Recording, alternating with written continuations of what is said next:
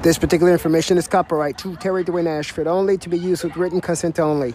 Good evening, everyone. It's Terry Dwayne Ashford here, and we like to make sure that you are aware that the statement promised for tomorrow, Sunday, has been released on Saturday night at 8:56 p.m. in Washington D.C. The Monroe Market is where the release of the statement and the information occurred. Click the link for the information uh, of the released recommendation. The recommendation that defies, totally outright defies jailing innocent people for the sake of silencing them or disposing of information that was connected to instructions that were given them.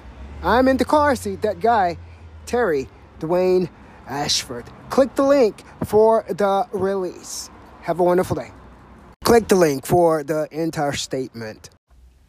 Good morning, everyone. I found myself laughing this morning, laughing at myself. I want to share it with you. I want to share it with you on the Laugh Loud under Blabber News. Blabber News, a column calls Laugh Loud, makes you laugh throughout the day, just help you to see the things and laugh about it.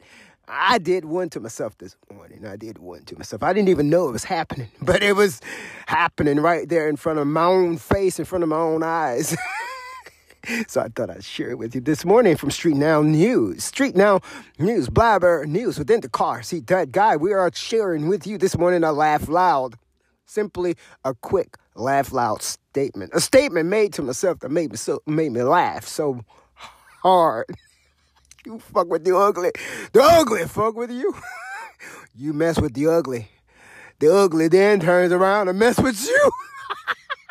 I thought about that. What made me so laugh about that statement is that it is so true. You mess with the ugly. The ugly in the spirit, the ugly in the face, the ugly in the heart. The ugly turns right around and mess with you. You follow the ugly, the ugly follow you.